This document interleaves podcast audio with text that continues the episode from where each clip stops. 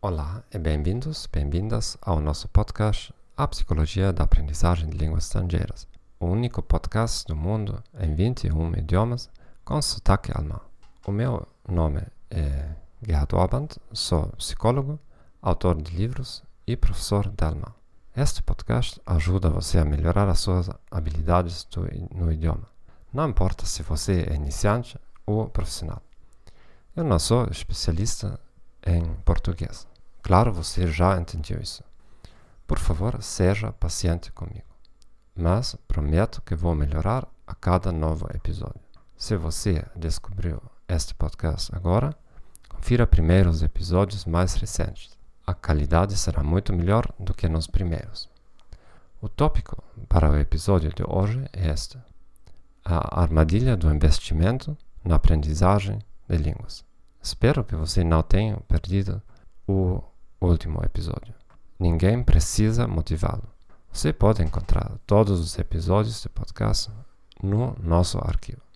Se você quiser ouvir este podcast em outro idioma, acesse o nosso site thegomethod.org slash podcast thegomethod.org português.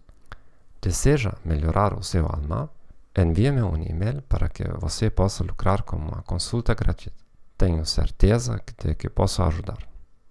Deixe-nos começar. A armadilha do investimento na aprendizagem de línguas. A falácia de custo irrecuperável, em inglês sunk cost fallacy, é um conceito popular na teoria econômica. Imagine que você já investiu 90% do seu orçamento num projeto.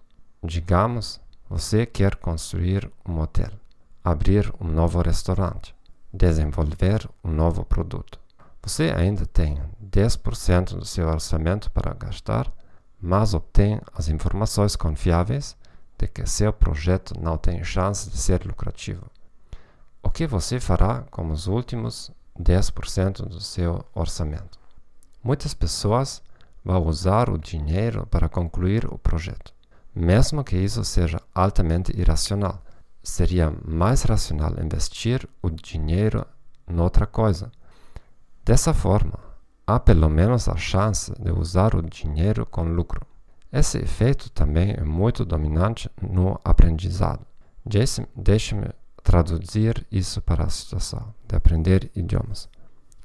Um aluno começou a aprender um idioma da maneira que ele gosta. Ele tem um aplicativo ou um livro de exercícios. Ele realiza todos os dias exercícios visuais para gramática. Depois de mais de um ano, ele percebe que não pode falar, que se sente bloqueado em todas as conversas. O que o aluno fará?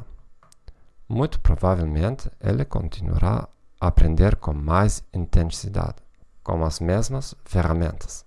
Ou ele pedirá ao professor que lhe dê outros exercícios ou aplicativos mais atraentes. Após o segundo ano, ele se sente frustrado com suas habilidades de comunicação. Ele começa a procurar novos professores online. O que ele procurará? Ele procurará um professor com bons vídeos onde ele ou ela explica a gramática. O aluno gosta porque ele pode ter tudo o que o professor explica. Depois de três anos, ele ainda está frustrado. No entanto, ele conhece um professor que sugere que ele aprenda idiomas de ouvido, que propõe se livrar dos materiais visuais e começar a aprender apenas acusticamente, apenas de ouvido. Pela minha experiência pessoal, a maioria dos alunos dirá o seguinte: Eu não sou do tipo que aprende de ouvido eu já estou acostumado a ler e não tenho certeza de que seu método funciona. Depois de mais alguns anos, encontrarei o mesmo aluno. Ele ainda está bloqueado, mas ele está otimista de que encontrará o professor certo ou melhores materiais de aprendizagem algum dia. Obrigado por ter ouvido o nosso podcast. a psicologia da aprendizagem de línguas estrangeiras. Espero que esta informação tenha sido útil para você. Assine o nosso canal no Apple Podcasts, Spotify, Stitcher, o seu aplicativo favorito. Por favor, recomende-nos a seus amigos e colegas. Como prometi antes, a parte linguística melhorará com as próximas semanas. E deixe-me saber o que você pensa sobre o episódio de hoje. Apenas me escreva um e-mail.